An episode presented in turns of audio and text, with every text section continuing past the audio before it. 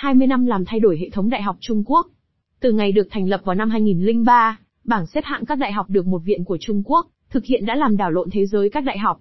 Bắc Kinh đã tự trang bị những phương tiện của một sự tiến hóa nhanh được đánh dấu bởi một sư di động lớn của các sinh viên của mình. Mới tốt nghiệp một đại học ở tỉnh Quảng Đông, Sa Xuê không hiểu ngay cả câu hỏi, bảng xếp hạng Thượng Hải. Rất tiếc tôi không biết gì cả về nó. Cùng một câu trả lời này từ Lô Y, người mới nhận một chân giảng viên văn học ở Đại học Quảng Châu. Hay của Lucy tốt nghiệp Đại học Liêu Ninh. Một cách đáng ngạc nhiên, bảng xếp hạng các đại học trên thế giới làm, cho các bộ trưởng bộ đại học Pháp toát mồ hồi, lại được ít biết đến ngay ở Trung Quốc. Các trường đại học không thực sự quan tâm đến nó, còn các sinh viên thì hoàn toàn không. Nếu bạn muốn vào một trường đại học Trung Quốc, điều được coi trọng là các sách do các thành phố và các tỉnh xuất bản, mỗi năm lập danh sách, theo đại học và theo ngành, điểm cần thiết để có khả năng được chấp nhận. Và nếu bạn muốn vào một đại học nước ngoài, bạn nên xem hai bảng xếp hạng Anglo, Section lớn, bảng tham 2G Education, và bảng xếp hạng các đại học trên thế giới của công ty tư vấn QS World University Rankings. Đó là lời giải thích của Lee Sijiu, đang làm luận án tiến sĩ về chủ đề cao khảo tương đương với tú tài, và tiến trình xã hội hóa các học sinh trung học ở Trung Quốc, ở Đại học Ly Tổ 1. Là giám đốc viện Pháp Trung Quốc ở Tô Châu, một trong 16 viện giúp cho sinh viên của hai nước có được văn bằng kép, John Paul như tương đối hóa tầm quan trọng của bảng xếp hạng này. Văn minh Trung Quốc rất thích xếp hạng mọi thứ, các trường học, các khu phố. Đó là một trong những lý do khiến Trung Quốc đã tạo ra bảng xếp hạng Thượng Hải. Nhưng đây là bảng xếp hạng ít được chú ý nhất đơn giản là, vì nó được một đại học Trung Quốc tạo ra. Các sinh viên xem các bảng xếp hạng quốc tế có giá trị hơn. Nhưng kết luận rằng bảng xếp hạng này, không có ảnh hưởng nào trên hệ thống đại học Trung Quốc sẽ hoàn toàn sai. Không ở bất cứ nước nào trên thế giới, giáo dục đại học đã có một tiến hóa nhanh như vậy. Giáo dục đại học thực sự nằm ở trung tâm của chính thể vì khoa học, và công nghệ là sự hiện đại hóa thứ ba được Chu Ân Lai, Thủ tướng từ năm 1949 cho đến khi ông mất năm 1976, tuyên bố, sau nông nghiệp và công nghiệp nhưng trước quốc phòng, là một mục tiêu được các nhà lãnh đạo Trung Quốc khẳng định trong những năm 1990, chuyển từ các viện đại học chuyên ngành lấy cảm hứng từ Liên Xô, đến một hệ thống mô phỏng các trường đại học tốt nhất trên thế giới, các đại học Mỹ. Và trong chiến lược này, bảng xếp hạng do Đại học Giao thông ở Thượng Hải tạo ra, là một yếu tố quyết định. Tài năng, động lực của chiến tranh. Vào thời điểm bảng xếp hạng Thượng Hải xuất hiện, Alexia Lopoto Lefebvre là đại diện của Science Sport tại Trung Quốc. Hiện là phó giám đốc của trường y tế công cộng cao cấp, Nhà xã hội học chuyên về sự so sánh quốc tế các chính sách công cho rằng, sự phân loại này có tầm quan trọng địa chính trị rất lớn. Nhà nghiên cứu nhắc lại, đồng thời với việc gia nhập WTO, Tổ chức Thương mại Thế giới vào năm 2001, Trung Quốc hiểu rằng nhân tài sẽ trở thành động lực của chiến tranh, và sẽ cho xuất bản vào ngày 20 tháng 8 cuốn quan lại, thời 2.0 về giáo dục đại học ở Trung Quốc. Do đó, Trung Quốc triển khai một chính sách mang tính tinh hoa dành nhiều nguồn lực hơn, cho các trường đại học tốt nhất, mà bảng xếp hạng của Thượng Hải, khuyến khích để đạt được trình độ của các trường danh tiếng nhất trên thế giới, bằng cách tiếp thu nhưng cũng điều chỉnh các tiêu chí của Mỹ. Alexia Lopoto Lefebvre tiếp tục, ví dụ, họ không tính đến sự nổi tiếng của các trường đại học đối với các công ty, vốn có lợi cho người Mỹ mà lại cho nghiên cứu một trọng lượng lớn hơn. Lĩnh vực Trung Quốc có thể dễ dàng cạnh tranh hơn. Kết quả là, 20 năm trước, các cơ sở giáo dục đại học phương Tây được trải thảm đỏ khi họ đến Trung Quốc. Và ngày nay thì Trung Quốc coi thường chúng ta. Ở phía nam Thượng Hải, các văn phòng của công ty Thượng Hải Ranking nằm ngay bên cạnh Đại học Giao thông. Kể từ năm 2009, để tránh bất kỳ xung đột lợi ích nào, nhóm trách nhiệm về sự xếp hạng đã trở thành một công ty tư vấn độc lập. Phòng họp mà Tổng Giám đốc Jin Sân tiếp khách, được gọi là MIT. Khó mà rõ ràng hơn. Mô hình là các trường đại học của Mỹ. Một bức ảnh của Grand Canyon cũng minh họa cho trang bìa của tập tài liệu năm 2019 trình bày xếp hạng học thuật của các trường đại học thế giới, trên giấy bóng. Phục vụ cho một dự án chính trị. Vào đầu những năm 2000, Đại học Giao thông là một trong hơn 40 trường đại học Trung Quốc, nhận được tài trợ công để vươn lên trình độ của các trường đại học quốc tế. Jin Sun giải thích, để làm được điều này, trường đã buộc phải phát triển một kế hoạch chiến lược. Giám đốc văn phòng các trường đại học Thượng Hải, nảy ra ý tưởng phát triển một chỉ số, để biết được khoảng cách tồn tại giữa các trường đại học Trung Quốc, và các trường đại học đẳng cấp thế giới.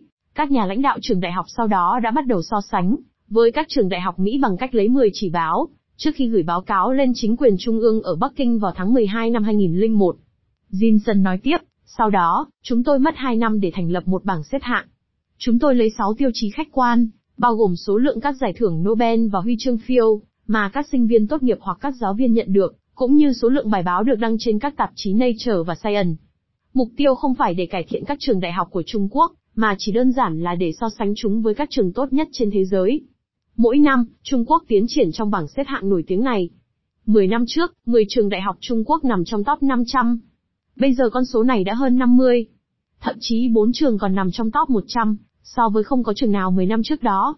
Mặc dù chưa có người đoạt giải Nobel, hoặc người đạt huy chương phiêu xuất thân từ các trường đại học Trung Quốc, nhưng các nhà khoa học Trung Quốc vẫn nằm trong số những người giỏi nhất thế giới, như những thành công gần đây của nước này trong lĩnh vực không gian, trí tuệ nhân tạo hay di truyền học đã chứng minh. Đó là vì khoa học nằm trong trọng tâm của giấc mơ Trung Quốc, của Tập Cận Bình. Lên nắm quyền vào năm 2012, Tổng thống còn đặt ra tiêu chuẩn cao hơn những người tiền nhiệm của mình. Trung Quốc sau này phải trở thành một quốc gia sáng tạo, vào năm 2020, một trong những quốc gia sáng tạo nhất, vào năm 2030 và cường quốc sáng tạo chính, vào năm 2049, cho lễ chào mừng 100 năm của Trung Quốc Cộng sản. Có cần phải nói rõ không? Nếu là một đảng viên không phải là điều kiện đủ để thăng tiến, không có cách nào để xây dựng sự nghiệp trong môi trường đại học, nếu biểu lộ bất cứ sự khác biệt nhỏ nhất về tư tưởng. Đại học thực sự phục vụ cho một dự án chính trị. Tôi không thích chủ nghĩa văn hóa cho lắm nhưng các nhà nghiên cứu Trung Quốc tin rằng họ làm việc cho đất nước của họ và yêu điều này. Alexia Lopoto Lefebvre nhận xét. Mở ra thế giới. Chủ nghĩa công nghệ quốc gia này đòi hỏi nguồn lực tài chính đáng kể nhưng, một cách nghịch lý, cũng đòi hỏi sự mở rộng ra thế giới. Vào ngày 19 tháng 9 năm 2019, trong một loạt các bài báo tuyên truyền ca ngợi tất cả những gì cách mạng, ngày 1 tháng 10 năm 1949 đã mang lại cho người Trung Quốc, Nhật báo China Daily Trung Quốc đã dành cả một trang cho thực tế rằng, du học không còn chỉ dành cho thành phần ưu tú. Không chỉ ngày càng có nhiều người Trung Quốc đi du học, ít hơn 20.000 người vào năm 1998, hơn 662.000 người vào năm 2018, mà hiện nay họ du học mà không có sự hỗ trợ của nhà nước. Theo Nhật báo Cộng sản gần 90% đi du học tự túc. Cho con đi du học Mỹ vẫn là ước mơ của mọi phụ huynh Trung Quốc. Ngay cả Tập Cận Bình cũng đã gửi con gái của mình qua đó. Hệ thống giáo dục Trung Quốc cũng đang chứng tỏ một sự thích ứng đáng kinh ngạc. Trước đây, các trường đại học Mỹ muốn biết liệu các ứng viên có khả năng hiểu sâu một văn bản, hay không. Rồi sau đó, ngược lại, họ ưu ái những người có óc tổng hợp Li Si Diêu lưu ý. Năm 2013, Trung Quốc đã cải cách kỳ thi tuyển cao khảo cho phù hợp. Cô nghiên cứu sinh nhấn mạnh, từ khi các trường đại học Mỹ cũng muốn kiểm tra tính cách của học sinh, các trường trung học tốt nhất của Trung Quốc đang nhân lên các lựa chọn cho phép học sinh phát triển khía cạnh này, hoặc khía cạnh khác trong tính cách của họ. Sự hiện diện của sinh viên Trung Quốc trong các trường đại học Mỹ, 370.000 sinh viên vào năm 2019, cao đến mức trăm đang xem xét hạn chế nó. Bởi vì nếu một số ở lại phương Tây, hầu hết các rùa biển, như họ được gọi, sẽ trở về nước. Trong số 3,2 triệu sinh viên đã hoàn thành chương trình học của mình, 2,6 triệu 82,2% tổng số, đã chọn quay trở lại Trung Quốc. Chiến lược của Trung Quốc, dựa trên việc đánh cược về sự trở về của sinh viên đang phát huy tác dụng, trong khi ngày càng nhiều sinh viên ra nước ngoài, thì từ nay, càng nhiều sinh viên Trung Quốc, năm này qua năm nọ, trở về nước để lập nghiệp. Điều này chắc chắn làm cho sự di chuyển của sinh viên Trung Quốc, trở thành một trong những cuộc di cư có kế hoạch lớn nhất trong lịch sử, trích tạp chí Hế Dô Đọ Quý 1 năm 2018.